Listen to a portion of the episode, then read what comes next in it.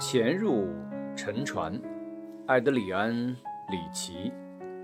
读完了那本神话书，带上照相机，检查完刀锋，我穿上黑色塑胶潜水衣，可笑的脚蹼和严肃笨拙的潜水面具。我不得不做这些，不像潜水家库斯托，有他勤勉的团队登上阳光洒落的帆船。可这里只有我一人。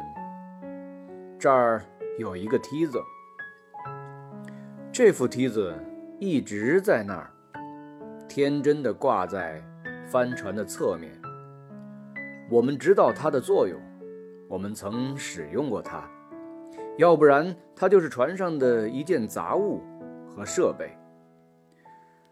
我向下走着，一级又一级。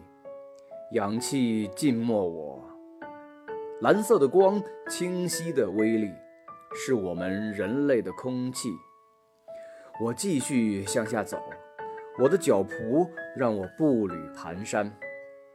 我像只虫子一样爬下阶梯，没有人告诉我什么时候到海里。一开始，空气是蓝的。然后变得更蓝，接着变成绿色，最后变得漆黑。我开始昏昏欲睡。还好，我的潜水面罩很强大，它给我的血液注入了力量。海是另外一个故事了，在海中不是关于力量的问题。我需要自主学习。不靠蛮力转动身体，在这深深的海底，现在很容易忘记我们为何而来，尤其在海底众多的原住民中间，他们摇动着锯齿形的风扇，在暗礁之间，而且在海底，你呼吸的方式与众不同。我来探索这沉船。这些话是意图，是我要做的；这些词是地图，是我要去的。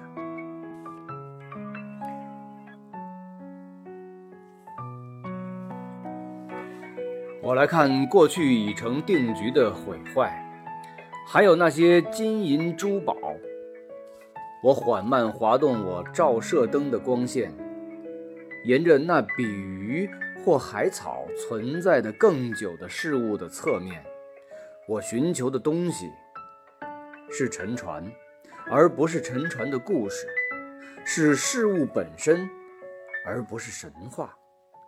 溺死的人脸总是凝视着太阳的方向，毁灭的残骸被盐分侵蚀，摇曳着腐旧的美好，灾难的肋骨。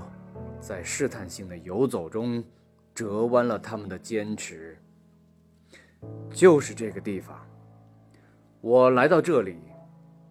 雌美人鱼的深色头发和黑色水流，雄美人鱼则身披盔甲。我们静默地环绕在沉船的附近。我们潜入船舱。我就是他。我也是他，睁着眼睛沉睡的，是谁溺死的脸庞？仍然承受着压力的是谁的胸膛？是谁的银器、铜器、镀金的货物，隐秘地躺在桶里？半裂开的货物，只剩下腐烂。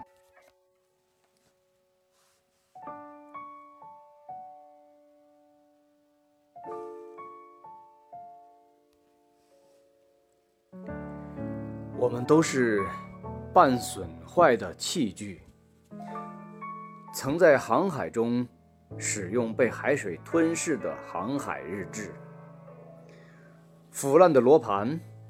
我们是，我是，你是。